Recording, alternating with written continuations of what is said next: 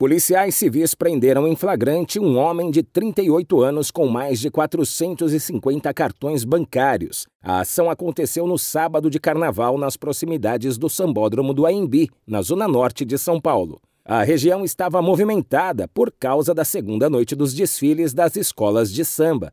Por volta das 11 da noite, os policiais avistaram dois homens em atitude suspeita em meio aos populares. Um deles foi capturado e tentou se desfazer de uma bolsa que carregava. No interior dela havia 452 cartões bancários de diferentes instituições, além de uma máquina de cartão. O suspeito detido foi indiciado por receptação e teve a prisão em flagrante decretada. Segundo a Polícia Civil, ele possui antecedentes criminais. Ainda no sábado, a Polícia Civil prendeu sete pessoas que estavam praticando crimes durante os blocos de carnaval na cidade. A identificação dos suspeitos foi possível por causa da contribuição dos agentes que atuavam nas imediações dos blocos carnavalescos.